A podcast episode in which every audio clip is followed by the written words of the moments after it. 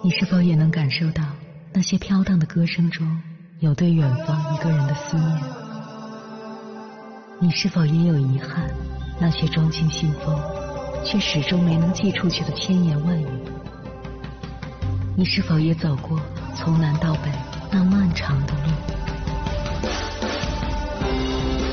遇见，也错过那东来西去的人。当往事随风，爱。一尘风，凌晨时分，跨越千山万水，讲述和倾听我们的故事。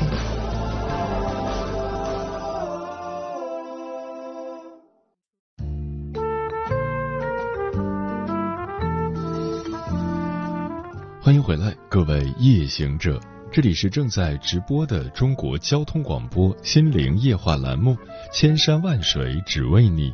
深夜不孤单，我是迎波，我要以黑夜为翅膀，带你在电波中自在飞翔。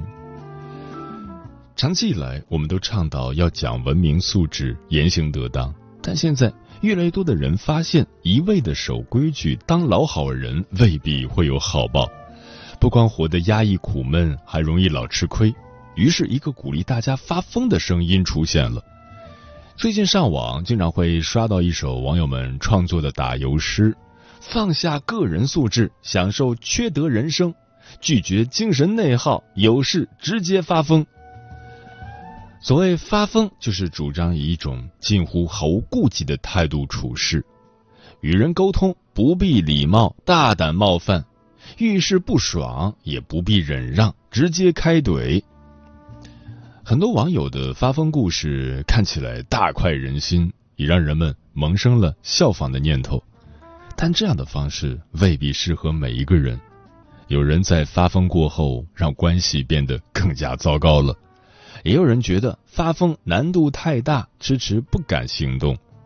发疯虽好，但不能盲目照搬。那么，怎样发疯才能更有利于我们呢？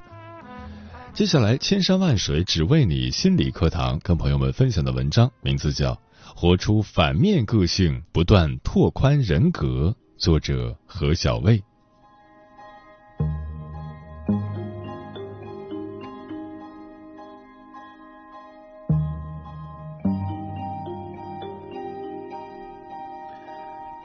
前不久，好友小弟和我分享了他成功发疯的经历。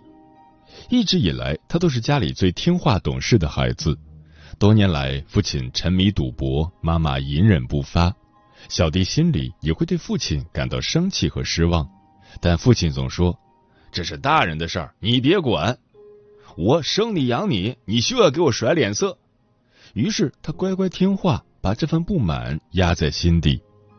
直到有一次，妈妈发现父亲在外面借钱，两人吵了一架后冷战。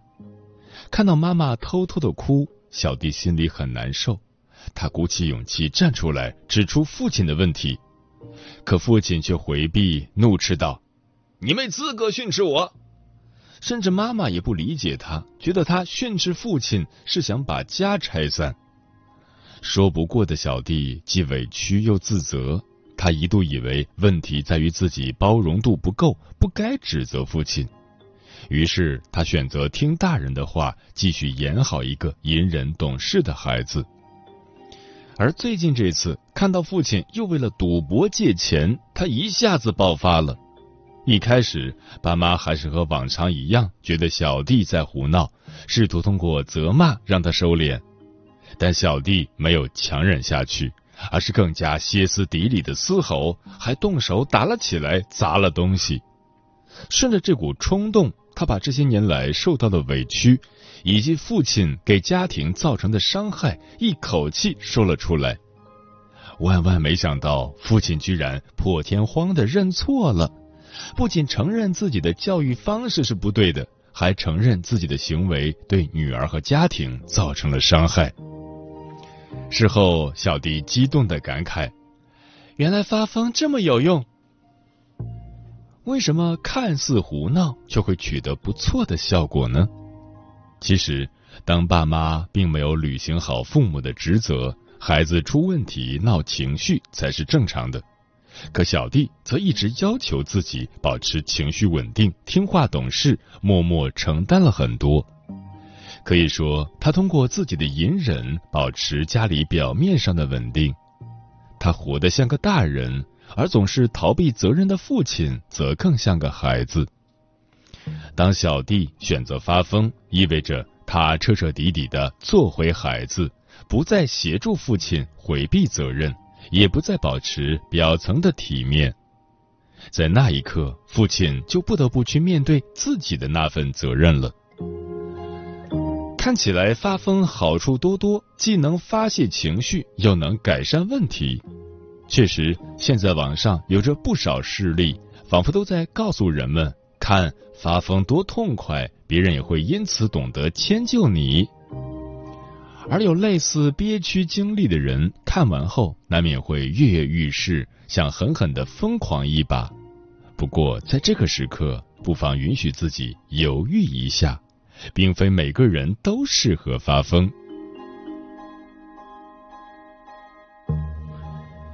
小弟的发疯经历虽然很成功，但我并不建议你直接效仿。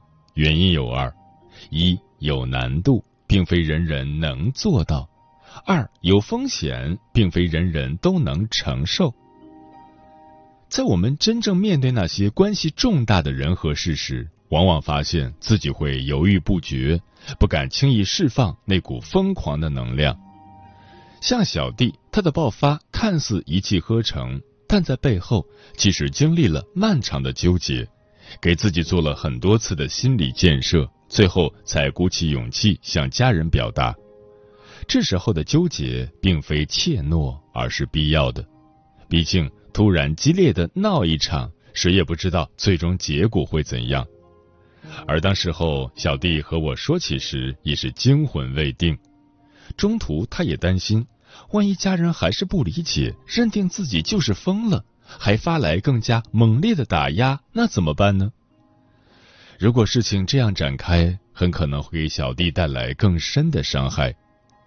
不过幸运的是，一切进展很顺利。我的另一位好友小军就没那么幸运了。小军成长在被父母打压的环境里，长期以来他都是待人讨好，活得压抑。前两年他刚开始接触心理学，当他了解到自己讨好的个性给生活带来的不便。以及心理学鼓励人们活出真实自我的主张后，小军振奋无比，仿佛终于找到了一条明路。在一段时间里，他开始完全放飞自我，遇到不合理的请求直接拒绝，表达自己的意见不分场合，直言不讳。别人冒犯自己，二话不说，直接甩脸色回怼对方。相比于往日的规规矩矩，那段日子的他就像发疯一般的活着。小军的生活也因此迅速发生了巨变，可他的状态却并没有变好，而是更糟糕了。为什么呢？一开始为所欲为的表达确实让他很爽，可他的朋友圈子大多数是靠讨好交来的。这意味着身边的人大都习惯索取，表现强势，也并不那么善解人意。小军连续的放飞自我，使得原本的很多关系迅速破裂或爆发冲突。这一切无疑是一系列巨大的冲击，并且他本身内心还不够稳定，在巨变面前非常难以适应，因此状态也变得更加混乱了。很多时候，当我们看到别人发疯成功的故事，容易把注意力聚焦在发疯或不发疯之上，误以为发疯是解决问题的终极答案。然而，一两次报复性的发疯，并不能让生活发生真正的变化。相比之下，真正重要的是去了解这股疯狂能量的根源。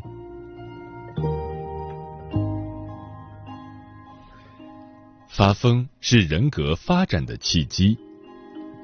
其实，无论一个人是已经发疯，还是想要发疯，这都是身体向你发出的一个信号。过去，你的生活处在一种强烈的不平衡之中，需要做出调整。发疯是人格从压抑到反弹的过程。在完形心理学看来，我们的人格就像光谱一样，是一条延绵不断的线。线的左端代表我们的主要个性，而右端则代表与之相反的个性。像小弟的个性是听话懂事，反面则是反抗任性；小军的主要个性是讨好他人，反面就是自私自利。通常我们说心理健康，指的是人格的完整。一个人的状态能够随着外在环境的变化，在线上自如的切换。比如，平时能够自我反思，也敢于责怪他人。能够讨好照顾他人，也能坚决捍卫自己的利益，这样的灵活变化，才能让人从容面对生活的挑战。相反，如果一个人的状态长期蜷缩在左侧，则只能用单一的特质去应对生活的挑战，时间久了，情绪便会压抑，困境也会加剧，最终需要以发疯的方式来冲破压抑。像小弟的发疯，是因为他在面对家庭的议题时一味的听话懂事，一方面导致情绪持续积压，困境也持续加剧，直至受不了爆发。所谓发疯，就是一个人的状态从原来个性的极端突变成了相反个性的极端。这虽然也是一次人格上的突破，但发疯往往来的过于猛烈。既有难度，也有风险，而我们真正需要关注的，其实是透过这股疯狂的念头去洞察自身的状态，并提醒自己有意延伸相反的个性。因此，在听到小弟的时候，我很替他高兴。在我看来，最值得欣喜的，并不是他发泄了情绪，也不是和他父亲关系的突破。而是他在这次经历中拓宽了自己的人格，他不再一味的自我反思、承担别人的责任，学会了把属于父亲的责任归还给父亲。这意味着小弟开始去驾驭相反的特质，在未来的生活里，他将能以更加灵活的姿态应对困难。正如心理学家荣格所说的：“比起做一个好人。”我更倾向于做一个完整的人，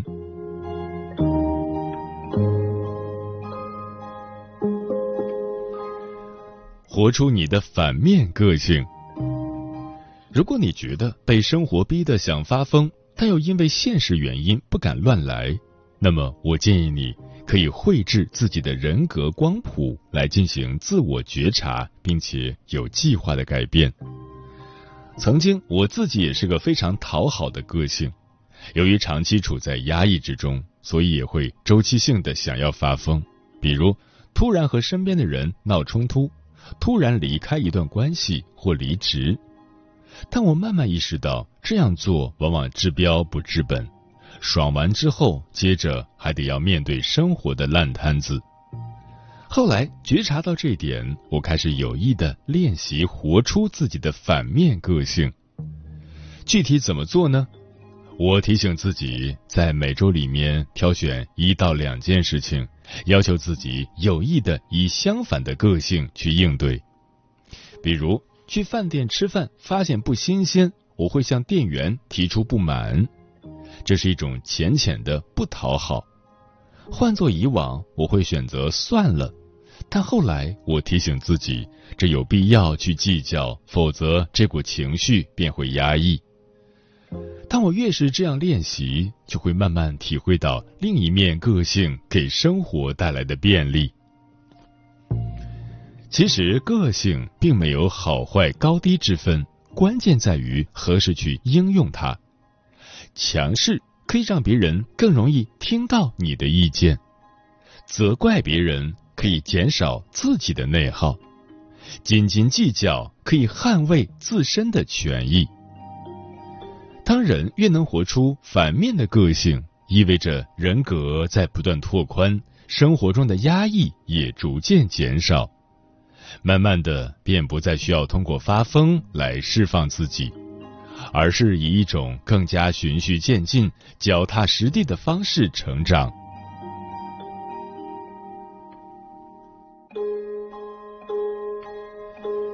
当然，无论你是选择发疯，或是慢慢改变，有一点是不变的：我们终其一生要修炼的，并不是努力成为别人眼中的好人、正常人，而是学会与自己身上各种复杂的个性共处，去理解疯狂，驾驭疯狂。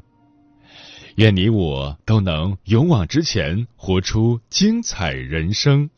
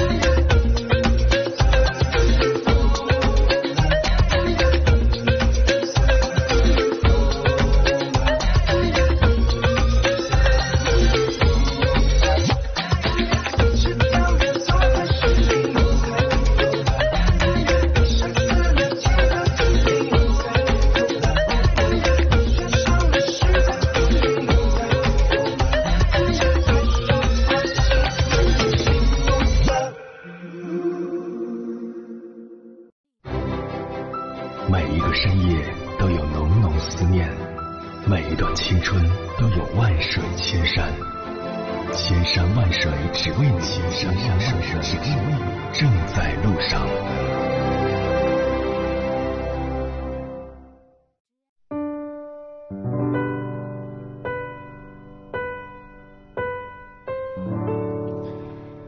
感谢此刻依然守候在电波那头的你，我是迎波。今晚跟朋友们聊的话题是如何看待发疯文学的盛行。微信平台中国交通广播，期待各位的互动。石头说，有时候发疯就是用行为故意暴露甚至放大表现自己真实的想法，以应对生活里荒谬的事情。人当然需要发疯，因为那是冠之以发疯之名的真实。傅夏利说：“我的观点是，踏实做事，适度发疯，无愧于心。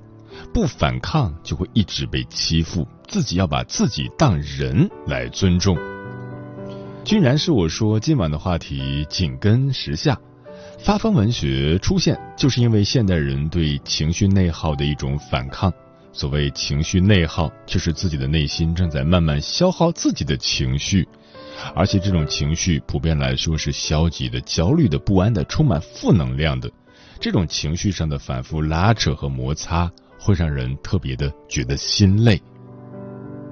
齐天大圣说。无论是社会分工越来越细，人际关系越来越疏离，还是因为我们懒得张嘴说话、懒得交际，都会让我们在遇到情绪冲击的时候无法及时获得人际支持。所以，就以发疯文学来释放、宣泄自己。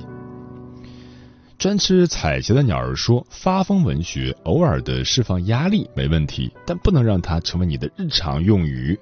快乐的源泉来自于良好的心态。”无论面对任何困难，都要以积极向上的态度去面对，总会有解决的方法。花开半夏说，发疯文学是发疯时的常用语，既发泄了情绪，又觉得其实不过如此。前提是对方也知道你在发疯。最近烦心事儿一件接一件，我常说好烦，想引爆地球。如此看来，怕是八百个都不够我炸，哈哈哈哈哈。不过这些话也只能说给我朋友听，对外就算了。别人不懂的话，场面会很尴尬。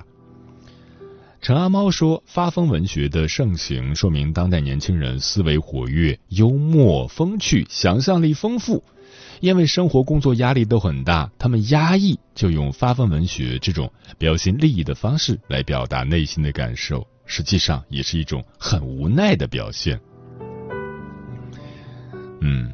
发疯本来是人们唯恐避之不及的状态，在一个并不包容的环境中，当大家给某人贴上“疯子”的标签时，暗含的价值判断是这个成员不正常、不理性、不健康，而且还可能给其他社会成员带来危险。结果是，大家很可能会以群体福祉的名义将这个人隔绝开，甚至在有些语境下，负面情绪也被要求一并回避。但随着社会对精神状态的重视，与情绪相关的羞耻、尴尬都有所减少了，表达情绪不再变得那么难堪。确认情绪的意义只是第一步。创作发疯文学是一件需要想象力的事。见惯了满互联网的尖叫、爬行、翻滚，我们不由得追问：有没有更新鲜的方法？